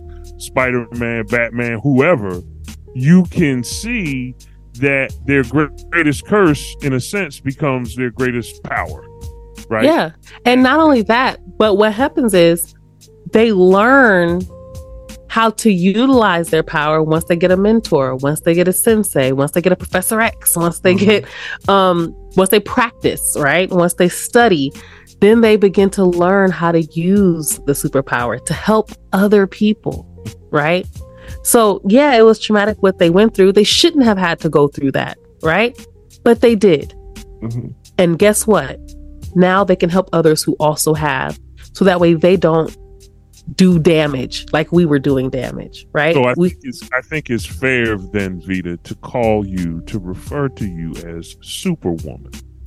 You got the S on your chest, girl. Listen, I love I, it. I, I won't call myself that, but you know, Superwoman I feel or, like or Wonder Woman. So, but well, either way, I, as long as we we can see ourselves as people with actual powers to help others. Because it's another thing that helps us. When we talked about, when I talked about all those three things can be sources of trauma and also be sources of healing. That's what I mean. Because now we can build community, right? How do we take our superpower to build community? How do we take our superpower to communicate more effectively, right? How do we take our superpower to build connection? My superpower might be listening to tones of voices and reading body language, right? Whereas your superpower might be being able to identify when there's danger before other people might notice that there's danger. Mm-hmm. I'll give you an example of that. Jay-Z was on a show called, or David Letterman, I can't remember David Letterman's show, it's on Netflix. It's an interview show. Mm-hmm. And Jay-Z was telling the story about how he can tell if somebody's carrying a gun from far away. He's like, I could tell somebody was in your audience right now, walk by how he's looking, how he's looking at the audience, how they're walking, how they're carrying themselves. I, I can tell if someone's carrying a gun. Wow. Because of all his trauma he went through being in the streets, right? The things he witnessed. Now that was traumatic. He shouldn't have had to go through that, but he did. And now he's able to spot when there's a time for me to get out of a space. It's time for me to warn others. It's time for me to get myself out of this, whatever it is. Your superpower might be, whatever your superpower might be. Maybe you're able to build relationships quickly. Right? Instead of being a people pleaser, maybe you're a community builder. Right? Mm. So what that. is your superpower? I love that. Mm. So identifying not just your trauma responses, because knowing your triggers, knowing what you're responding to is important too, right? But it's also just as important, if not more important, that you know what your superpowers are. So that way these things, the the, the downsides don't take over your life. I still struggle with anxiety, right? It's still something that I deal with. It's something I, I'm, I I don't know what the outcome for the rest of my life is going to be, but I'm working very, very strongly to make sure that doesn't become a detriment to my life. But I do find that, for example, I was reading that people who overthink, Also, people who are attentive to detail. So I use it in my work, right? I make sure I do a good job so I can help other people. So it's it's it's it's always something that we have to be working on, but it's something that we're it's a tool we're all it's it's a um it's something we're always exercising. It's a muscle we have to always exercise. Just because you hey I got a superpower, you still got to keep working on that muscle. Make sure you're still doing things the right way. So I always recommend that we keep studying, we keep learning, we keep growing. I love the idea of art therapy, music therapy. Like I said, if you're not ready for one-to-one um, talk therapy yet, or if that's not, you haven't found someone that works for you yet, that doesn't mean your healing has to be halted. It just means there are other avenues. Sometimes it's being reconnected to who you are. I was listening to a podcast about these uh, Native Americans who had been traumatized by being forced into these uh, racist white schools, taken from their families and put in these racist white schools where they were abused physically and sexually. And their healing was getting back connected to their own culture. That was part of their healing. That, that's when their nightmares stopped. That's when they started to begin to, when they started to build connection and community with their people. That's when their healing started. They didn't get one-to-one therapy. Some did, some didn't. And guess what? The outcomes were very much similar. So... Do y'all do y'all hear this? I hope y'all hear this, because Jason, there is no other podcast in the universe where you are g- going to hear from a real life superhero. Mm-hmm. You're not going to. We have we have the real Wonder Woman on yeah. our podcast, and yeah. no other podcast posts that. Listen, Jason, I don't want to wrap up, but I do want to say that we need to take a brief break now for some announcements and messages related to our podcast, and we are going to come right back in just a second. And on the other side, we're going to continue our conversation with the amazing Vida Starr. Hey y'all, it's time for y'all to know and understand and appreciate what people are out here saying about the Motown Philly podcast. Jay, people are out here talking about us, man. They Let's- out here. They out here talking about us, and they saying good things. Here's a five-star review from Apple Podcasts. The subject is titled, the review is titled, Right on Time. Quote, I am thoroughly enjoying the Motown Philly podcast. Doctor Tim and Jason have great chemistry, and their content is what's needed in this space. Love the transparency and the topics. Please give them a listen. You won't be disappointed. Thank you. Thank you. Thank you to this reviewer, Sir Sharp. Thank you, sir. We love you and we appreciate you. And y'all who are listening to this, I'm telling you, get yourself on Apple Podcasts and write a review. Listen, so, Tim, look, I have one. I got one. Can I? Can I get? Can I go? Yeah, I got yeah, one. Yeah. All Share right. the love, Jay. Listen, listen. Love. So I we we I found another one, and this one this one's good. Refreshing information. Five star review on this particular one by Honey Dip thirty-four. Chick, you know who that might be? I don't know. I don't know. But listen, this sound, sound real sweet though. I sound real sweet. This is what Honey Dip says. It is awesome to hear men discussing real topics in a mature manner. This is for the grown and the sexy crowd. Good mm. job, Tim and Jason. Man, I'll take that. I'll take that any day of the week and twice on Sunday. Listen, guys, we want you guys to go to Apple specifically and write a review. If you're listening to this, we're encouraging you to go to Apple and write a review for us. That would be yeah. great. Write a review for us. And for those of you who are listening for the first time, that's just something, a little something to let you know what kind of content we're dishing out here at Motown Philly. Listen, Jason and I are here to stay. We're not going anywhere. This podcast space is a space for us to engage the culture and to leave the world, to help to leave the world in a little bit of a better condition than when we found it. Thank you all for listening. Thank you all for your reviews. Thank you for your support. Jay, I love you, and I am absolutely in love with our Motown Philly listening family. True. Now back to the podcast.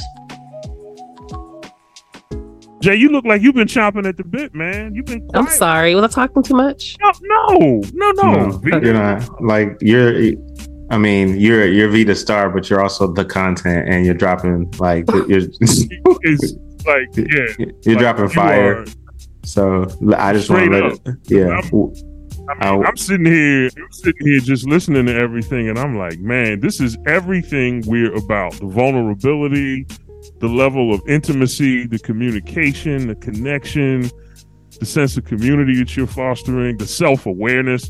Bruh, this is like every topic that we've covered this far. Like my my heart is like, and I, and I felt it when you start. Are we are we back into the podcast?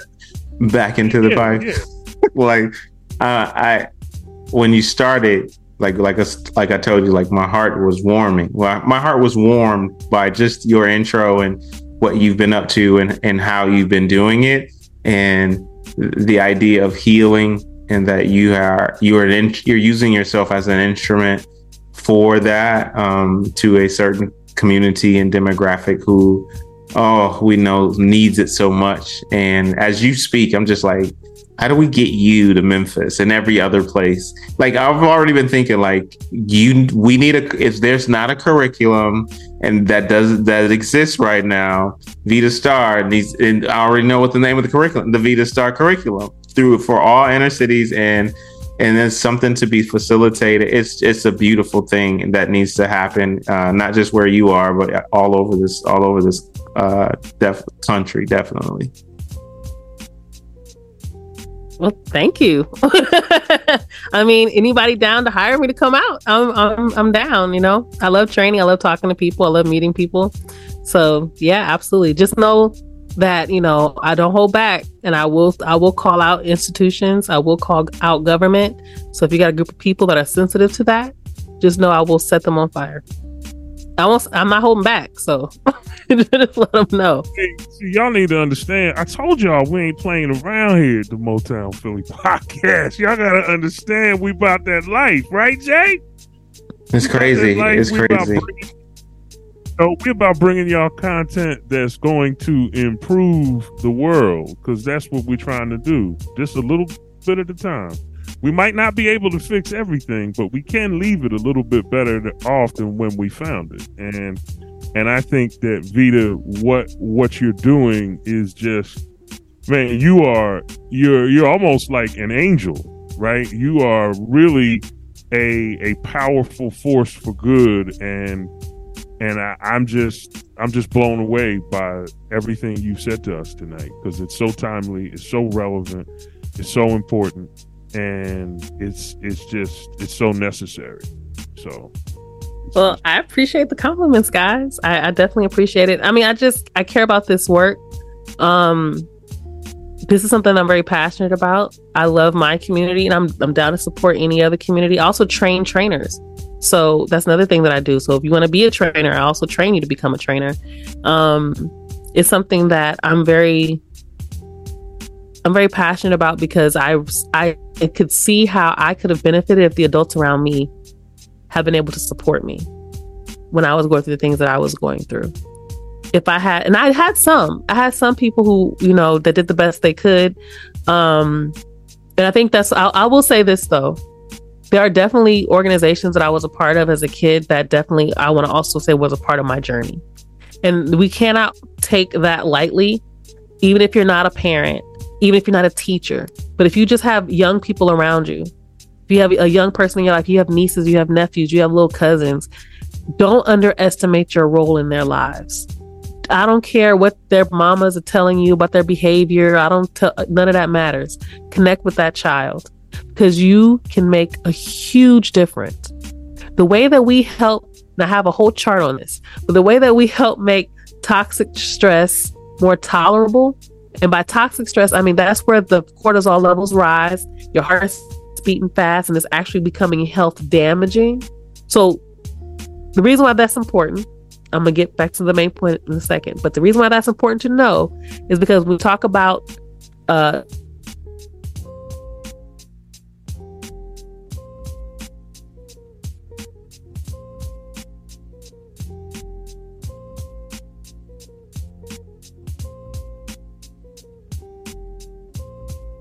um, as, as long as we go through a trauma. It's supposed to be go through your system, um, go through something stressful, get out of the danger, and then the cortisol levels are supposed to drop.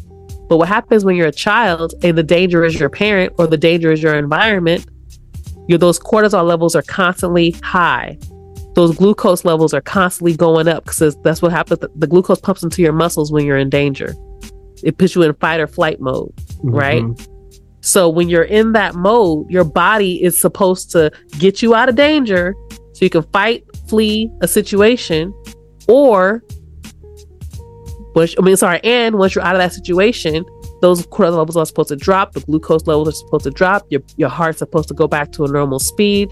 Your your pupils aren't aren't supposed to be um, dilated anymore. Your hair no longer standing on end. Your body's supposed to calm down.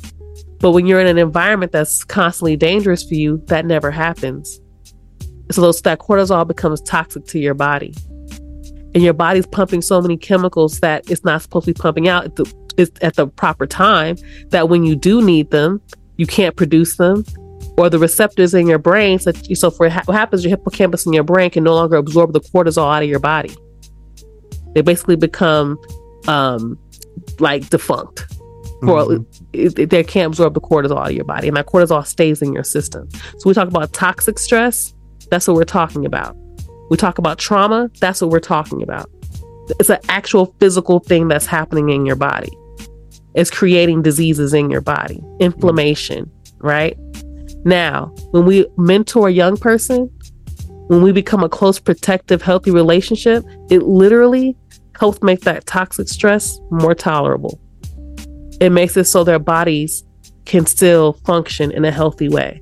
So even though I was going through what I was going through at home, what helped mitigate some of the problems was I had after school program where the, I had youth staff that was very on point. There were men in my life in that program. This is why I always say it's important, especially for Black men. Don't count yourselves out. I know a lot of these spaces, it's mostly women, but don't count yourselves out, Black men, because it was Black men in my life that made me feel safe when my father was beating me at home. Mm. That's why I don't hate men today, right? That's important. There's a reason. There's you, a, had, you had just as many men helping you feel safe as you did helping you as you did where you felt a threat. Exactly, exactly. So that's important that we don't underestimate our roles in children's lives. That we can help make that, even though they're experiencing whatever it is they're experiencing. If you can't change what they're experiencing, but you you can be there for them when they're experiencing that, and that makes a huge difference. That helps them be able to make healthier decisions as they get older. So another thing that happens to our brains is as we're developing our ability to make healthy decisions, if we're constantly having to re- utilize our survival part of our brain, the other part of our brain, our neocortex, is not getting the proper development. And that's how you end up with someone who's thirty years old and still hyperreactive because they're still operating mostly out of their survival part of their brain, right? Wow. Um, these are things that are important to know because when we work with children, or even looking at ourselves, you can begin to have more empathy for people. We tend to, that's, that's a part of building community. And the way you build more empathy is also through communication. How are you connecting with the people around you? How are you building understanding? Are you judging when you talk to people, when they tell you and share with you something that was difficult for them? Are you just trying to solve the problem? Well, I'm going to just solve it for you. Because, you know, they're either A, they're your friend and you don't like seeing them hurt, or two, you're in your own ego and you feel like you have to be the quote unquote superhero instead of just listening to what they have to say, right? Are you being empathetic? What does that mean? Mm-hmm. Sometimes it's okay to fix the situation if that's what they want. But if they're, not, if, that, if they're not at that stage yet, you're just jumping over that. The empathy part is way more important. So maybe they can solve their own problem. They just need you to hit listen to them, right? Being able to build connection is important. Um, that's how we begin to build community. And that's how we begin to really heal as individuals and as a people. Wow. Jay, what you think about over there, man? I'm just enjoying it. That's all I got. I'm just enjoying it. Enjoying it. Vida, yeah, Vida, we, I'm just going to say we love you. Um, uh, we love you for who you are and the work that you're doing. Um, it's it's beautiful. And I, I don't know if you heard me correctly. Like, you need a curriculum. Like, you, the work that you are doing is so important. It's not enough of you to go around. And I know that you're training other people, but it's just like there a curriculum gets inside. It's a, it's it's a system that gets inside an organization that then begins to become another type of, type of you know this another type of organism that helps to promote uh, healthy behaviors and healthy, like, just healing and everything that you're talking about. And it just gets into a culture, and it becomes the it takes over the old organism because of what you're promoting is so so good. Talk to me a little bit about your training. Is it certified training? Like, um is it like what what does it fall under? Is it a life coach? Like, what is what is I'm in Memphis, and and Say I say I interact with the school systems or want to interact with the school systems. I show up and say, hey, I've been trained by Vida Starr. Like, what happens? So what happened with me is I was actually trained by an organization called Echo. And Echo is a school called Echo Parenting. They have their own curriculum. And they basically, because I'd already been studying, um, well, they kind of found me. So I, I will say this. I'm an anomaly in the sense that most most people don't get into this field the way I did, just to mm-hmm. be clear. Um, somebody found, I, I, I got discovered at a birthday party, at a kid's birthday party. They discovered like, like I, you know. What were you doing that they discovered you? Like, what, what was what was happening in that in that situation? Well, you know, listen, Jay, listen, you can't live in L A and not have a story about being discovered. Discovered in, in some way. Like, what, in some way. What were you doing? Oh, we need her. Yo, I need to go live in L A. Like, I know I do, I do something in my life that needs to be discovered. I can tell you what she did. Yo, she pop lock. Vida, Vida put that lasso around him and made him tell the truth because she wanted it. Sure. Well, well, no. What happened was I was my friend's birth, my friend's kid's birthday, and I just came over, come to the party, just come to the birthday party, you know, show love. And uh, the kids were just like all over the place, just running around the house and just chasing each other and, you know, having a good time. But they were trying to round the kids up for cake, ice cream and cake and presents and all that. So every, but the way they were doing it was everybody was trying to get their own child to go wash their hands and come to the table. So the, but what happened, what would happen is they would get a kid to the table because the other kids weren't at the table. One kid would go running off and, you know, they, so nobody could figure out how to get all the kids to the table all at one time, right? I come in because of my years of experience running after school programs and working with children. Um, I, I got all the kids at once because I knew I knew you wasn't going to get them one at a time. That wasn't going to work. So I got all the kids at once. I was able to somehow get them all in line peacefully. I wasn't screaming at them, wasn't yelling at them. They're not even, you know, I, I'm just some strange lady. I was, I might have been the only black woman in the space because everybody there was Latino except for one black guy. Other black guy was there, right? Right. So the, to this black lady just telling me, telling the kids to get in line.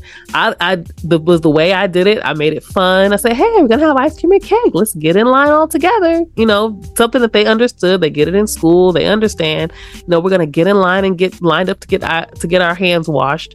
Um, because they were all outside in the dirt and playing and stuff. So I had them all washing their hands.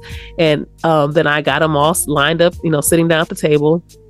And then all of a sudden, all the parents were like, how did you do that? Like it was magic or something. and um, they're like, we want you. We want you. Yeah.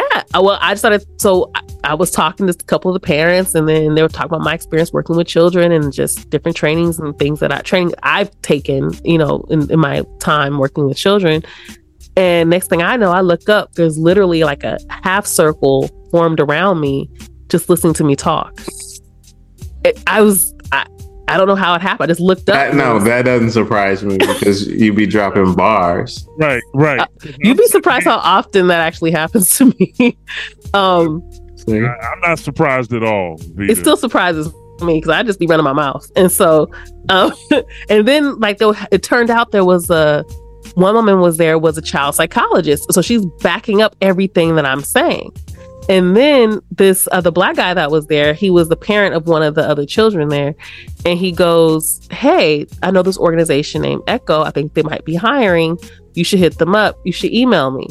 I was like, okay, cool. And at this time I was Uber driving. I was, you know, coming out of my whole depression and all of that stuff. But um, I had no interest in applying for another job because it was just the stress of that. I just did not, I don't like applying for jobs. I don't like job interviews. I was going to, I was working on a business at the time. I was going to focus on that. Um, so I ignored it. Mm-hmm. I want to say like a week or so later, these people went and found me on Instagram. I guess oh, he told wow. them about me because it's come to find out he was on the board of this organization. He never mentioned that. Mm. I found out later he went there and told them about me. They went on Instagram to find me. Um, and then they asked me to just come in for an interview. I go in for the interview. It wasn't even like an interview. It was like they were trying to, within five minutes, it was like they were trying to sell me the job. Yeah, they knew. They knew. They, you know, they knew what they wanted. And right. so they're an organization that certifies people in um, trauma-informed care and, and things like that. So, and then they hire you to go train. But the way that they look at it, they don't even care that much about degrees as much as they care about experience. And um, what you have you experienced trauma, and how what have you have, what have you done to on your healing journey, and do you have you know experience working with children and families and things like that. Um, and that's how I got hired. Then they started training me. Make they make you study a whole lot. Um, they have you going to trainings. Um, And then I had to, like I said, study, train with them. Then I got certified through them. And then the rest is history. Oh, she wrote. Wow. wow. The discovery. But, but I was going to say, also say, uh, while I get trained to teach through their curriculum, what happened also is people would just randomly ask me, can I get you to teach my group? So that's how I ended up teaching my own curriculum. And well, not my curriculum, well, my, my own presentation. But mm. um, that's how I ended up teaching my own trainings and things like that. So it basically started with Echo, and then people would see me train, and they would say, I want you to teach this, or can you take this down to an hour and just train my group or whatever. So you're a consultant. Something like that. You are. I love it. Hopefully you're charging lots of money. If they have it, if they have budget for it, but if not, it's a ministry. I get it. That's a service. Yeah, yeah, yeah. Well, if if it's a organization that that's where it's budgeted, they pay me good. That's the entrepreneur in Jason. Jason, Jason I get it. Yeah, it's too much. Yeah, it's too much under under compensation going on around here. Jokers no. out here just trying to live. That's definitely fair. That's definitely fair, and I've definitely dealt with my fair share of undercutting myself, and that's also another thing we do. Um, and I got, I actually have therapy for this, for imposter syndrome.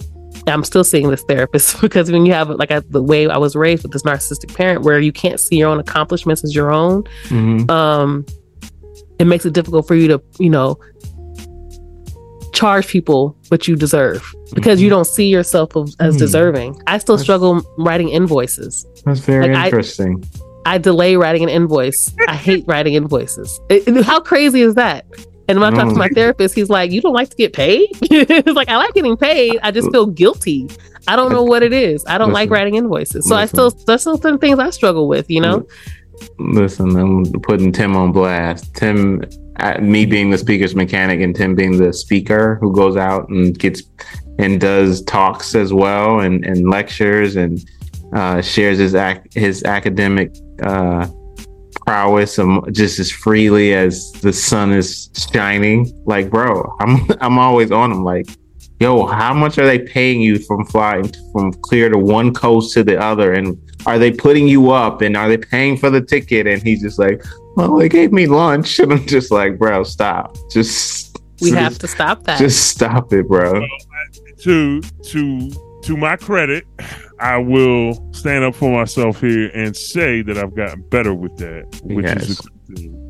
It's I've a gotten, practice. It's like the I've boundary got, thing, right? In fact, yeah. In fact, I've gotten so good at it that I I accepted one speaking engagement, and they not only did they fly me where I needed to go, but they flew me first class, and I thought that was just extra nice. And I, and I and I told him he shouldn't expect less. He should not expect less.